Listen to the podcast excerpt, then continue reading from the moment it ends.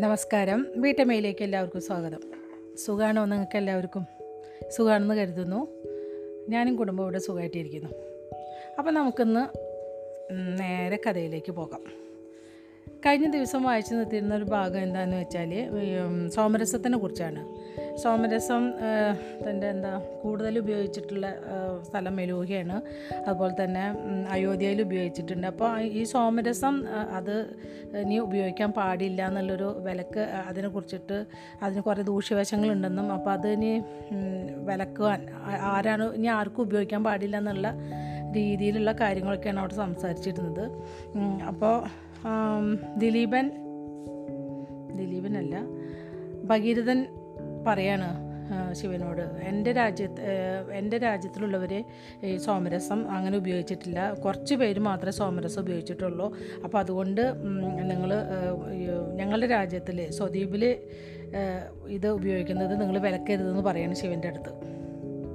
അപ്പോൾ ശിവൻ അതിന് മറുപടി പറയാണ് സോമരസം കുറച്ച് ഉപയോഗിക്കുവാൻ നിങ്ങൾ തീരുമാനിച്ചില്ലല്ലോ ഭഗീരഥ. ശിവൻ പറഞ്ഞു അങ്ങനെ ചെയ്യുവാനുള്ള അവസരം നിങ്ങൾക്ക് ലഭിച്ചില്ല. അങ്ങനെ ഒരു അവസരം ലഭിച്ചിരുന്നുവെങ്കിൽ ആ സാഹചര്യം വ്യത്യസ്തമാകുമായിരുന്നു. എനിക്കറിയാവുന്ന അത്ര തന്നെ നിനക്കും അറിയാം.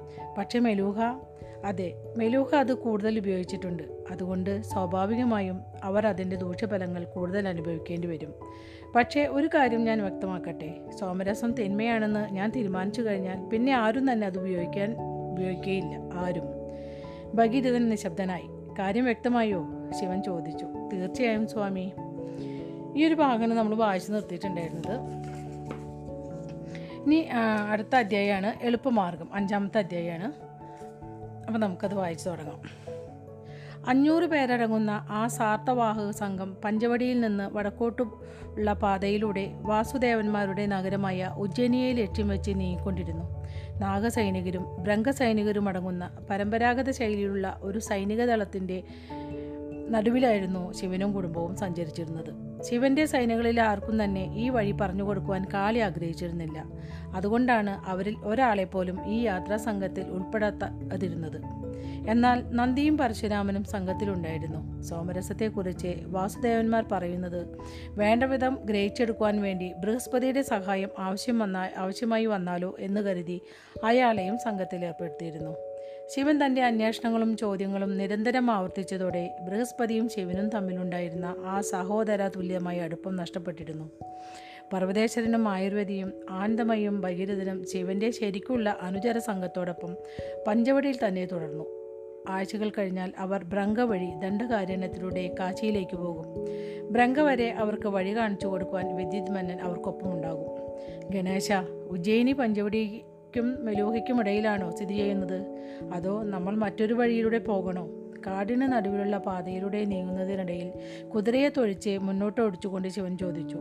ആ പാതയ്ക്ക് ഇരുവശവുമായി രണ്ട് വേലികൾ ഉണ്ടായിരുന്നു. അതിന്റെ ഉൾഭാഗം ഒട്ടും ഉപദ്രവകരമല്ലാത്ത നാഗവല്ലി കുറ്റിച്ചെടികൾ കൊണ്ടിട്ടുള്ള കൊണ്ടുള്ളതായിരുന്നുവെങ്കിൽ പുറം ഭാഗം വിഷാംശമുള്ള കുറ്റിച്ചെടികളും പടർപ്പുകളും നിറഞ്ഞതായിരുന്നു.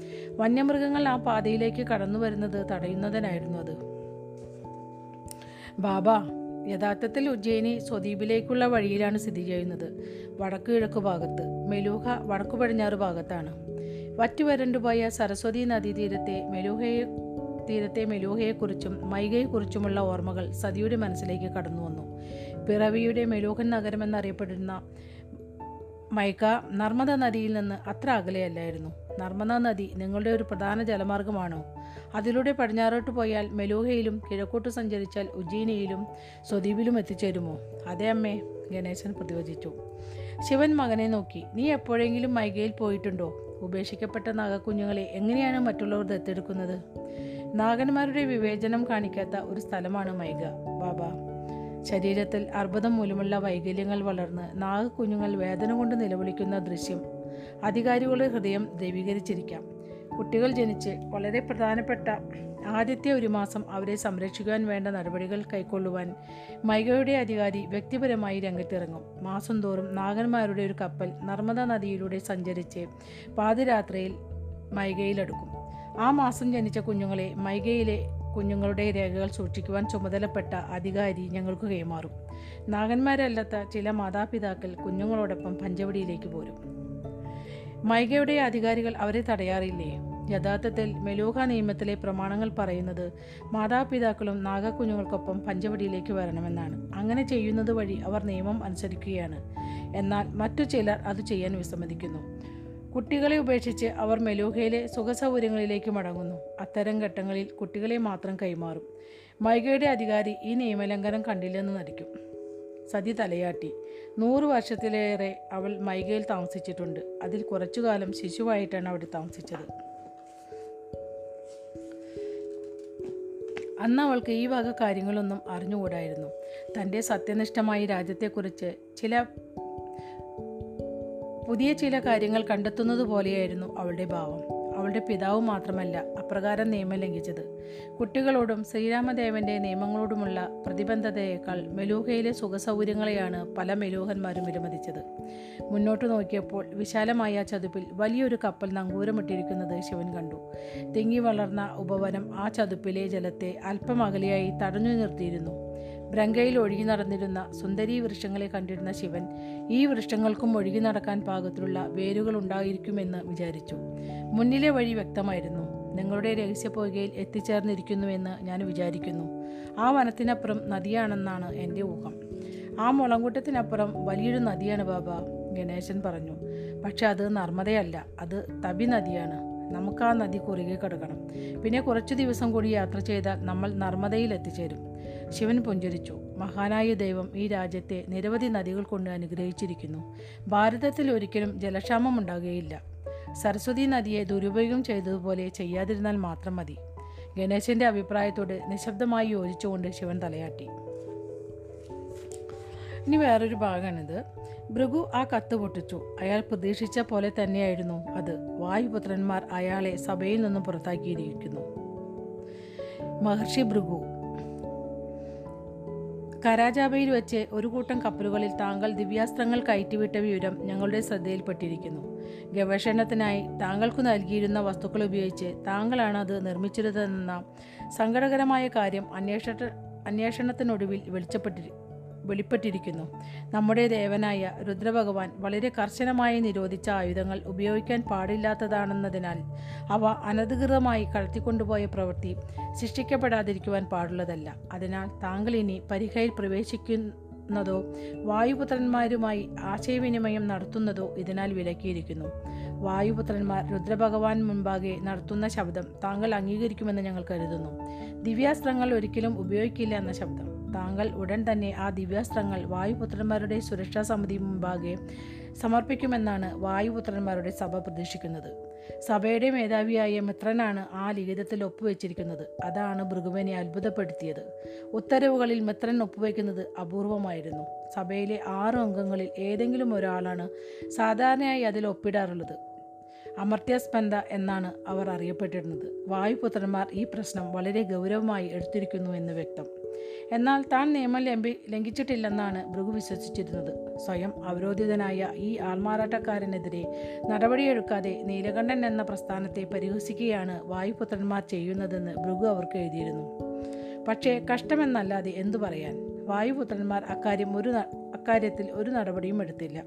അതേസമയം താൻ എങ്ങനെയാണ് ഗവേഷണത്തിനുള്ള വസ്തുക്കൾ ദുരുപയോഗം ചെയ്തതെന്ന് അവർ കണ്ടെത്തിയിരിക്കുന്നു വൈരുദ്ധ്യമെന്ന് പറയട്ടെ അയാൾ അങ്ങനെ ചെയ്തിട്ടില്ല. ആ സാധനങ്ങൾ ദുരുപയോഗം ചെയ്യുന്നതിനെക്കുറിച്ച് ഓർത്തപ്പോഴുണ്ടായ മനസാക്ഷി കുത്തിനെ മറികടന്നപ്പോൾ പോലും താൻ ആവശ്യമുള്ള ദിവ്യാസ്ത്രങ്ങൾ ഉപയോഗിച്ചിട്ടില്ലെന്ന് ഭൃഗുവിന് അറിയാമായിരുന്നു.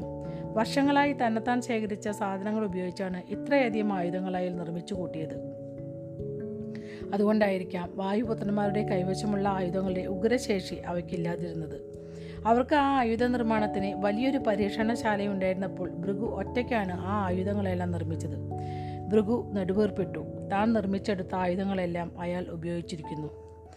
അവരുടെ ലക്ഷ്യം നടപ്പായോ എന്നത് മാത്രമായിരുന്നു ആകെ അവശേഷിച്ചിരുന്ന നിഗൂഢത. അതായത് നീലകണ്ഠന്റെ വധം എന്ന ലക്ഷ്യം. ദക്ഷനോട് സംസാരിക്കൂ എന്നത് യാതൊരു ഫലവുമില്ലാത്ത വ്യായാമമാണ്. മകളുമായുള്ള ബന്ധം തകർന്നതോടെ അയാൾ ആകെ തളർന്നതുപോലെ കാണപ്പെട്ടു. കാര്യങ്ങളുടെ നിജസ്ഥിതി അന്വേഷിച്ചറിയുന്നതിനായി ദിലീപന്റെ സൈന്യം ദിലീപന്റെ സൈന്യത്തിൽ നിന്ന് തെരഞ്ഞെടുത്ത ഒരു സംഘത്തെ ഭൃഗു ഒരു കപ്പലിൽ ഗോദാവരി തീരത്തേക്ക് അയച്ചിരുന്നു. എന്നാൽ അവിടെ എന്താണ് സംഭവിച്ചതെന്ന് അറിയാൻ ഇനിയും മാസങ്ങൾ വേണ്ടിവരും. വേറെ എന്തെങ്കിലും ആവശ്യമുണ്ടോ പ്രഭു? പരിചാരിക ചോദിച്ചു. അലക്ഷ്യമായ ആംഗ്യത്തോടെ ഭൃഗു അവളെ പറഞ്ഞയച്ചു. ഒരുപക്ഷെ ആ ദൗത്യം നിർവഹിച്ചു കാണും. നീലകണ്ഠൻ അവസാനിച്ചു കാണും. അതേസമയം ഭൃഗുവിന്റെ കപ്പലുകളുടെ ദൗത്യം പരാജയപ്പെടാനുള്ള സാധ്യതയും ഉണ്ടായിരുന്നു. ഒരുപക്ഷെ നാഗന്മാരുടെ പ്രേരണയ്ക്ക് വഴങ്ങി നീലകണ്ഠൻ ജനങ്ങളെ സോമരസത്തിനായി അണിനിർത്തിയാൽ അത് ഏറ്റവും അപകടകരമായിരിക്കും. ശിവന്റെ സംഘത്തെ ആക്രമിക്കുവാനായി ഭൃഗു അയച്ച അഞ്ചു കപ്പലുകളെക്കുറിച്ചുള്ള വിവരം ലഭിക്കാതെ യാതൊന്നും തീരുമാനിക്കാൻ കഴിയില്ല.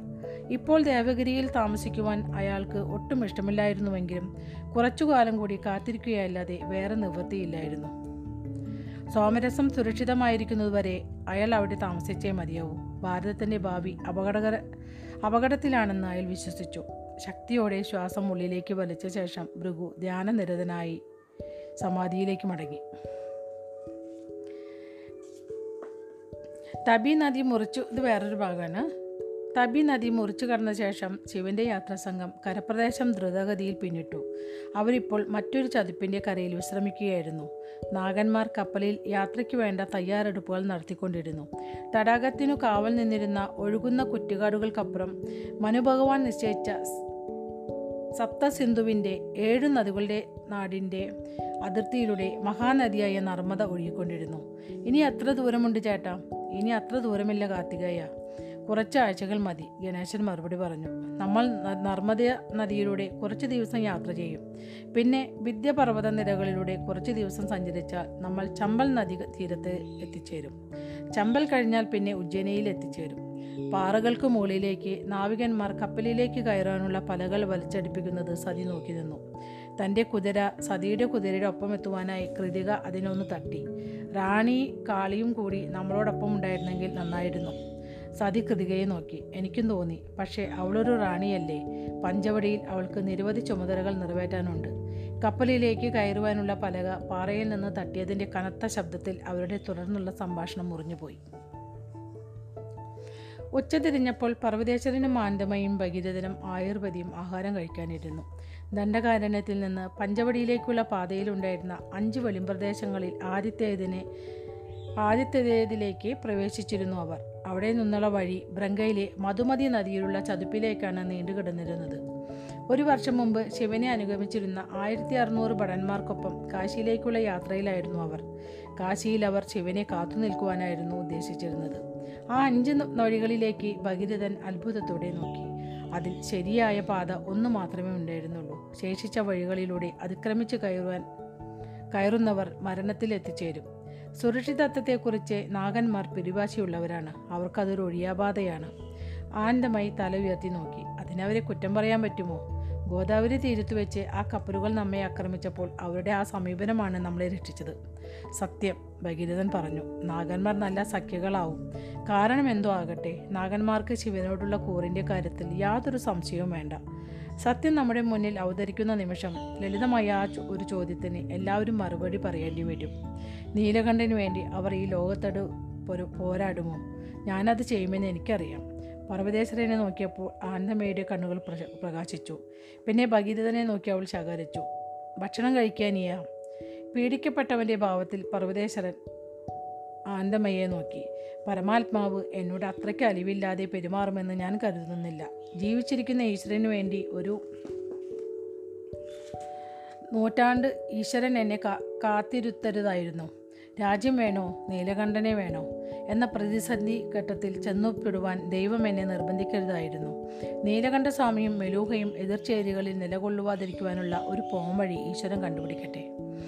അദ്ദേഹം സ്വയം അത് വിശ്വസിക്കുന്നില്ലെന്ന് പർവതേശ്വരന്റെ പുഞ്ചിരി ആനന്ദമയോട് പറഞ്ഞു. അവൾ ഭർത്താവിന്റെ ചുമലിൽ പതുക്കെ ഒന്ന് തൊട്ടു.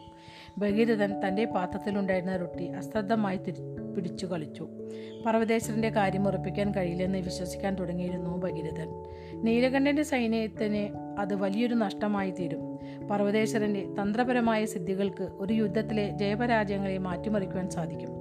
ആയുർവേദി പർവതേശ്വരനെ സഹതാപത്തോടെ നോക്കി. അദ്ദേഹത്തിന്റെ മനസ്സംഘർഷം അവൾക്ക് മനസ്സിലാക്കുവാൻ സാധിച്ചു. എന്നാൽ അവളുടെ മനസ്സിൽ കൃത്യമായ ഒരു തീരുമാനം ഉരുത്തിരിഞ്ഞിരുന്നു. മെലൂഹയെ അവമതിക്കുന്ന ഒരു ഹീനകൃത്യമാണ് ചക്രവർത്തി ചെയ്തത്. ജീവിതകാലം മുഴുവൻ അവൾ സ്നേഹിക്കുകയും ആരാധിക്കുകയും ചെയ്തിരുന്ന രാജ്യമല്ല ഇന്നത്തെ മെലൂഹ. ദക്ഷന്റെ ഭരണത്തിന് കീഴിൽ മെലൂഹ ഇപ്പോൾ നിലംപതിച്ചിരിക്കുന്ന അസന്മാർഗികമായ അവസ്ഥ ശ്രീരാമദേവൻ ഒരിക്കലും അംഗീകരിക്കുകയില്ല. അവളുടെ മുന്നിലുള്ള മാർഗം വ്യക്തമായിരുന്നു. മെലൂഹയും ശിവനുമായൊരു യുദ്ധമുണ്ടായാൽ അവൾ നീലകണ്ഠനൊപ്പം നിൽക്കും. കാരണം അവന് മെലൂഹയെ നേർവഴിക്ക് നയിക്കുവാൻ കഴിയും. ചമ്പൽ നദിയുടെ തീരത്തോടടുത്താണ് നാഗന്മാരുടെ കപ്പൽ നങ്കൂരമിട്ടത്. ശിവനും സതിയും ഗണേശനും കാർത്തികേയനും ചരടുകൊണ്ട് കെട്ടിയുണ്ടാക്കിയ ഗോവണി മാർഗം കപ്പലിന്റെ നങ്കൂരത്തിൽ കെട്ടിയിരുന്ന വലിയൊരു തോണിയിലേക്ക് ഇറങ്ങി. ബൃഹസ്പതിയും നന്ദിയും പരശുരാമനും പത്ത് നാഗ സൈനികർക്കൊപ്പം അവരെ പിന്തുടർന്നു. എല്ലാവരും തോണിയിലേക്ക് ഇറങ്ങിക്കഴിഞ്ഞപ്പോൾ അവർ കര ലക്ഷ്യമാക്കി തുഴയാൻ തുടങ്ങി.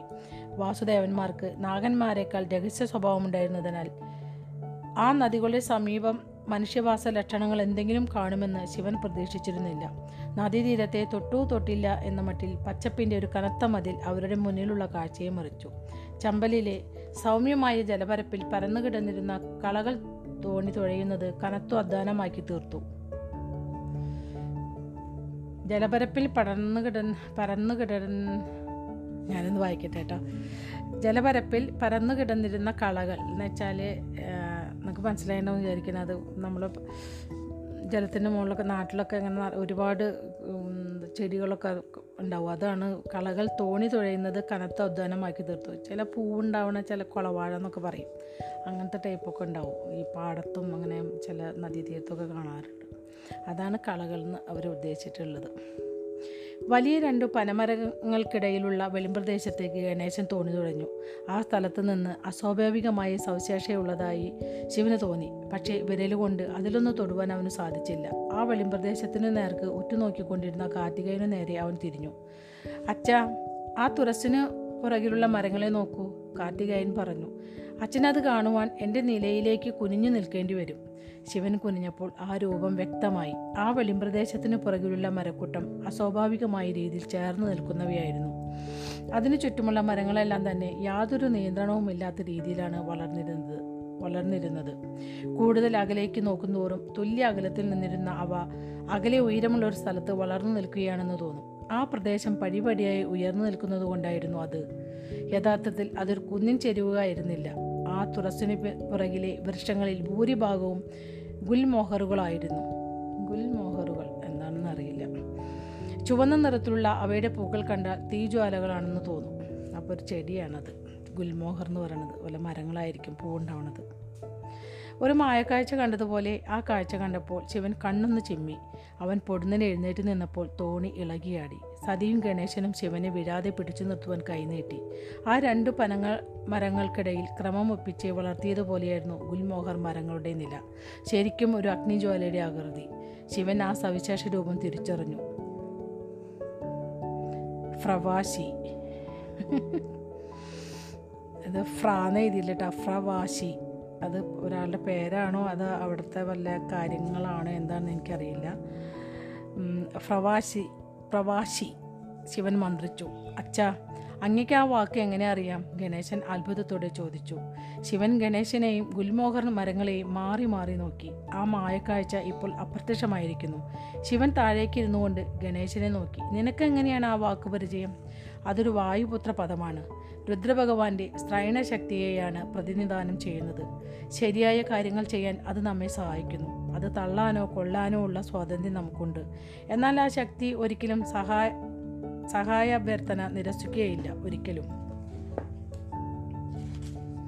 തന്റെ പഴയകാല ഓർമ്മകൾ മനസ്സിലേക്ക് കടന്നു വരാൻ തുടങ്ങിയതോടെ ശിവൻ പുഞ്ചിരിച്ചു. പ്രവാശിയെക്കുറിച്ച് പ്രവാശിയെക്കുറിച്ച് അങ്ങേര് അങ്ങേക്ക് ആരാണച്ചാ പറഞ്ഞു തന്നത്?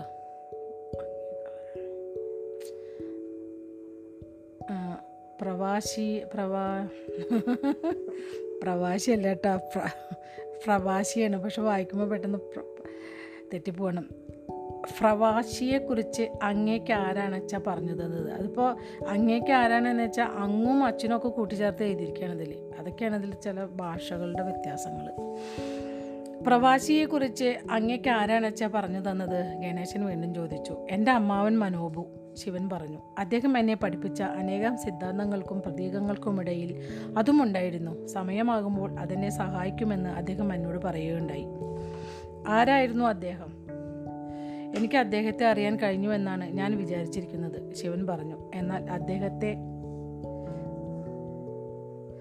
നല്ലതുപോലെ മനസ്സിലാക്കാൻ കഴിഞ്ഞിരുന്നുവെങ്കിൽ എന്നാണ് ഞാനിപ്പോൾ ആലോചിക്കുന്നത്.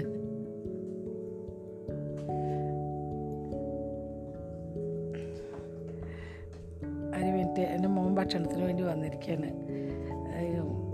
പഠിക്കായിരുന്നാൽ ആൾ അപ്പോൾ അതിന്റെ ഇടയിലാണ് ഞാനത് വായിക്കാൻ തുടങ്ങിയത്. അപ്പോൾ ഞാൻ അതൊരു ഡിസ്റ്റർബൻസ് തോന്നിയത് കേട്ടോ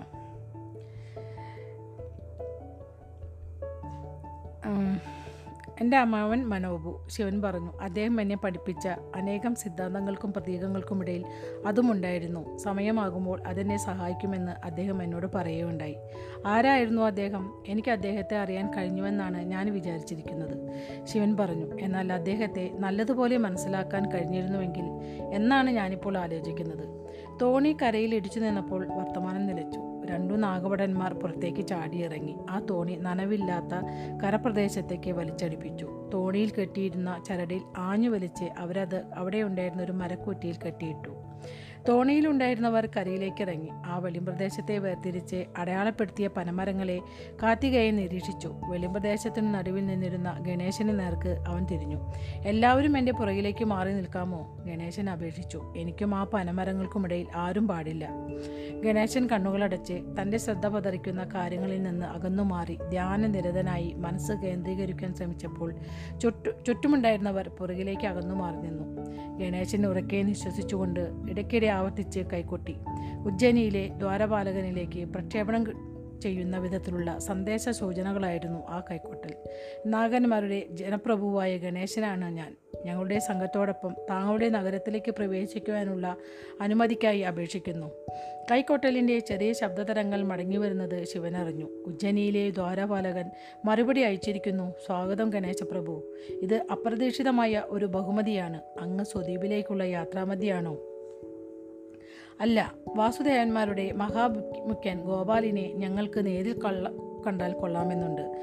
അദ്ദേഹവുമായി അങ്ങേക്ക് എന്തെങ്കിലും ചർച്ച ചെയ്യാനുണ്ടോ ഗണേശപ്രഭു കാർത്തികേയന്റെ ജനന സമയത്ത് നാഗന്മാരിൽ നിന്ന് ദിവ്യൌഷധം വാങ്ങിച്ചു കൊടുത്തുവെങ്കിലും വാസുദേവന്മാർക്ക് നാഗന്മാരുമായി ഇപ്പോൾ ഒട്ടും നല്ല ബന്ധമല്ല ഉള്ളത്. ഗണേശനെ അപമാനിക്കാതെ അവനെ എങ്ങനെയെങ്കിലും ഒഴിവാക്കുവാനാണ് ഉജ്ജയിനിയിലെ ദ്വാരപാലകർ ശ്രമി- ശ്രമിച്ചത്. ഗണേശൻ താളക്രമത്തിൽ കൈക്കൊട്ടുന്നത് തുടർന്നു. ആദരണീയനായ ദ്വാരപാലക ഞാനല്ല ഗോപാലനെ ഗോപാലദേവനെ നേരിൽ കാണാൻ ആഗ്രഹിക്കുന്നത്. നീലകണ്ഠ സ്വാമിയാണ്.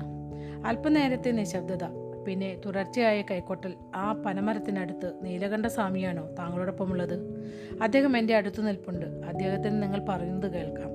ദ്വാരപാലകൻ മറുപടി പറയുന്നതിന് മുമ്പായി അല്പനേരത്തെ നിശബ്ദത. ഗണേശപ്രഭു ഗോപാല ഭഗവാൻ നേരിട്ട് ആ വെളിമ്പ്രദേശത്തേക്ക് വരുന്നുണ്ട്. താങ്കളുടെ സംഘത്തിന് ആതിഥ്യം വരുന്നതിലൂടെ ഞങ്ങൾ ആദരിക്കപ്പെടുകയാണ്. അവിടെ എത്തിച്ചേരുവാൻ ഞങ്ങൾക്ക് ഒരു ദിവസം വേണം. ദയവായി ഞങ്ങളോട് ക്ഷമിക്കുക. നന്ദി.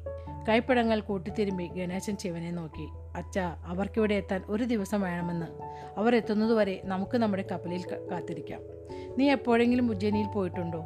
ശിവൻ ചോദിച്ചു. ഇല്ല ഈ പ്രദേശത്ത് വെച്ച് ഒരിക്കൽ ഞാൻ വാസുദേവരെ കണ്ടിട്ടുണ്ട്. ശരി നമുക്ക് കപ്പലിലേക്ക് മടങ്ങാം. ഇത് വേറൊരു ഭാഗമാണ്. കഴിഞ്ഞ വർഷം എട്ടു തവണ ഭൃഗുമഹർഷി അയോധ്യ സന്ദർശിച്ചു എന്നാണോ താങ്കൾ പറഞ്ഞു വരുന്നത്? അത്ഭുതാതീതനായ സുരപത്മൻ ചോദിച്ചു. കഴിവുകേടിന് സുപ്രസിദ്ധമായ മഗധയിലെ ചാരശൃംഖലയിൽ നിന്ന് വേറിട്ട മഗധയിലെ കിരീടാവകാശി മറ്റൊരു ചാരശൃംഖല സ്ഥാപിച്ചിരുന്നു. അയോധ്യയിലെ കൊട്ടാരത്തിൽ നടക്കുന്ന സംഭവങ്ങളെക്കുറിച്ച് ഒരു രഹസ്യാന്വേഷക പ്രവർത്തകൻ അയാൾക്ക് അപ്പപ്പോൾ വിവരങ്ങൾ കൊടുത്തതേയുള്ളൂ. അതേ രാജൻ ചാരൻ പറഞ്ഞു അതിനു പുറമെ അതേ കാലയളവിൽ ദിലീപ ചക്രവർത്തി രണ്ടു തവണ മെലൂഹ് സന്ദർശിച്ചിട്ടുണ്ട്.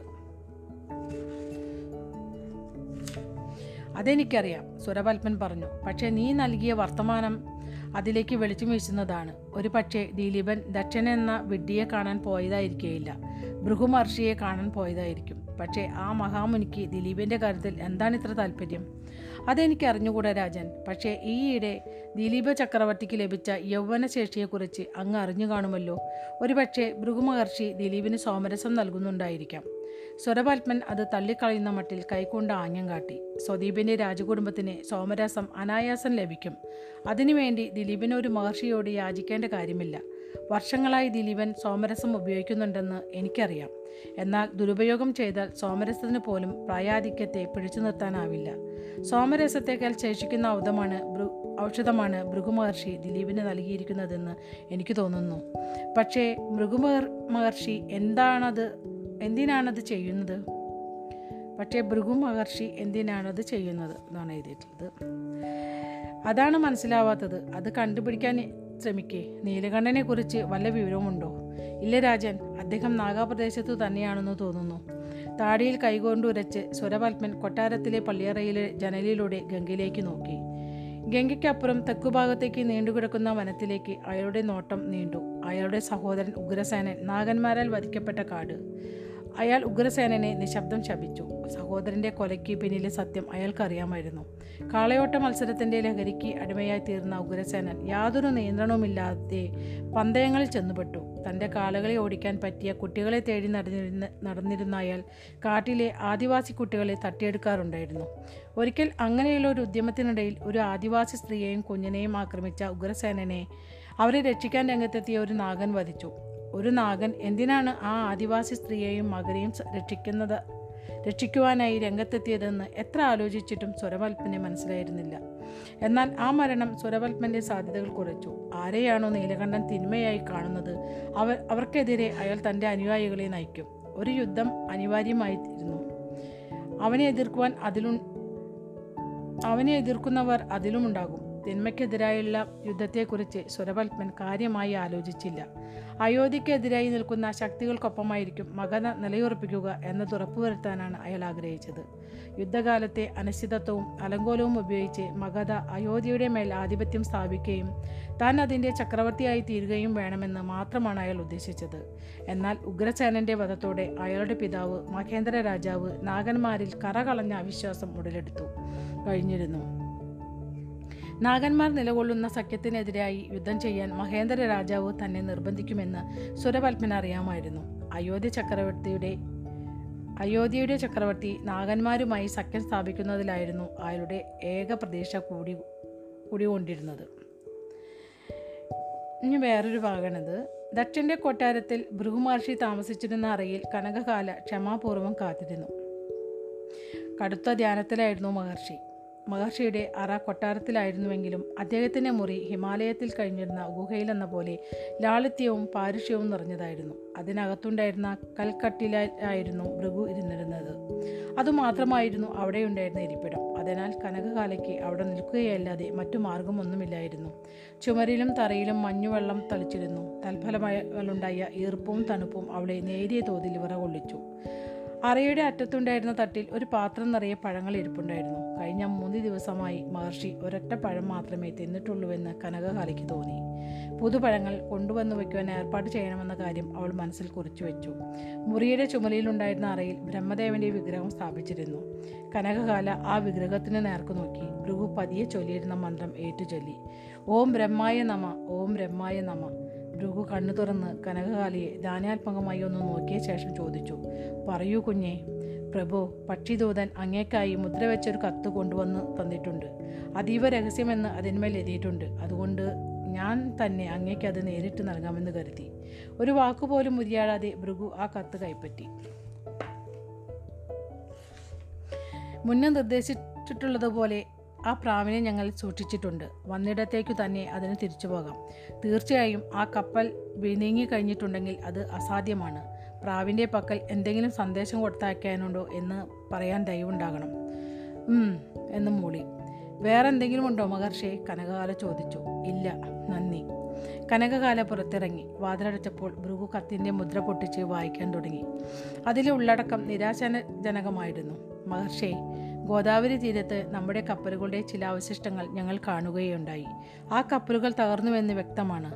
അട്ടിമറി മൂലമാണോ അതോ കപ്പലിലുണ്ടായിരുന്ന വസ്തുക്കൾ മൂലമുണ്ടായ അപകടത്തിലാണോ ആ കപ്പലുകൾ തകർന്നതെന്ന് നിശ്ചയിക്കുക ദുഷ്കരമാണ്. എല്ലാ കപ്പലുകളും തകർന്നുപോയോ അതോ ഏതെങ്കിലും കപ്പൽ തകരാതെ ശേഷിച്ചിട്ടുണ്ടോ എന്ന് പറയാനും ബുദ്ധിമുട്ടാണ്. തുടർ നിർദ്ദേശങ്ങൾക്കായി കാക്കുന്നു. ആ വാക്കുകൾ ഭൃഗുവിനെ സാഹചര്യത്തെക്കുറിച്ച് വ്യക്തമായ ധാരണ നൽകി. നീലകണ്ഠനെ വധിക്കുവാനും പഞ്ചവടിയെ ആക്രമിക്കുവാനുമായി അയച്ച അഞ്ചു കപ്പലുകളിൽ ഒന്നുപോലും മടങ്ങി വരികയോ അതിൽ നിന്ന് എന്തെങ്കിലും ഒരു സൂചനകൾ ലഭിക്കുകയോ ഉണ്ടായില്ല. ഗോദാവരിയിലൂടെ ഒഴുകി വന്ന കപ്പലുകളുടെ ചില അവശിഷ്ടങ്ങൾ കണ്ടെത്താൻ കഴിഞ്ഞു. അനുമാനിക്കാൻ കഴിയുന്ന കാര്യങ്ങളെല്ലാം തന്നെ അസ്വസ്ഥത ഉളവാക്കുന്നതാണ്. ഒന്നുകിൽ ആ കപ്പലുകൾ ആരെങ്കിലും തകർത്തു കാണും അല്ലെങ്കിൽ പിടിച്ചടക്കിയിട്ടുണ്ടാവും. കൂടുതൽ അന്വേഷണത്തിനായി ഗോദാവരിയിലേക്ക് ഒരു കപ്പൽ കൂടി അയക്കുവാൻ ഭൃഗുവിന് ഇനി സാധിക്കില്ല. അവസാന യുദ്ധത്തിന് തൊട്ടുമുമ്പായി നല്ലൊരു യുദ്ധക്കപ്പൽ ശത്രുവിനെ സമ്മാനിക്കുകയായിരിക്കും അതുകൊണ്ടുണ്ടാവുക.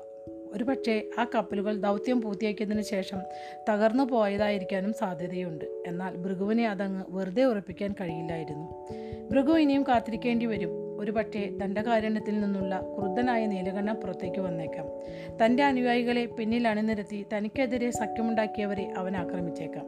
അത് സംഭവിച്ചില്ലെങ്കിൽ നീലകണ്ഠൻ എന്ന ഭീഷണി അവസാനിച്ചതായി മഹർഷി അനുമാനിക്കും. പുറത്തു നിൽക്കുന്ന കാവൽക്കാരെ ഭൃഗു മണിയടിച്ചു വിളിച്ചു വരുത്തി. ഗോദാവരി മുഖത്തുള്ള കപ്പലിനോട് മടങ്ങുവാനുള്ള സന്ദേശം അയക്കുവാൻ മഹർഷി നിശ്ചയിച്ചു. ആവശ്യമെങ്കിൽ മെലൂഹിയോടും അയോധ്യയോടും സൈന്യത്തെ യുദ്ധസജ്ജമാക്കി നിർത്തുവാനുള്ള ഉത്തരവ് നൽകേണ്ടി വരും. അപ്പോൾ ഈ ഒരു അധ്യായം അവിടെ തീരുകയാണ്. മ- മുന്ന് വായിച്ചിരുന്ന അധ്യായം പോലെ അത്ര വലുതല്ല. അപ്പോൾ അടുത്ത ദിവസം നമുക്ക് അഹങ്കാരത്തെ കീഴടക്കുന്ന നഗരം ആറാമത്തെ അധ്യായമാണ് അത് കുറച്ച് അധികം ഉണ്ടെന്ന് തോന്നുന്നു. അപ്പം ഇതുവരെ കഥ കേട്ടുകൊണ്ടിരുന്ന എല്ലാവർക്കും നന്ദി നമസ്കാരം.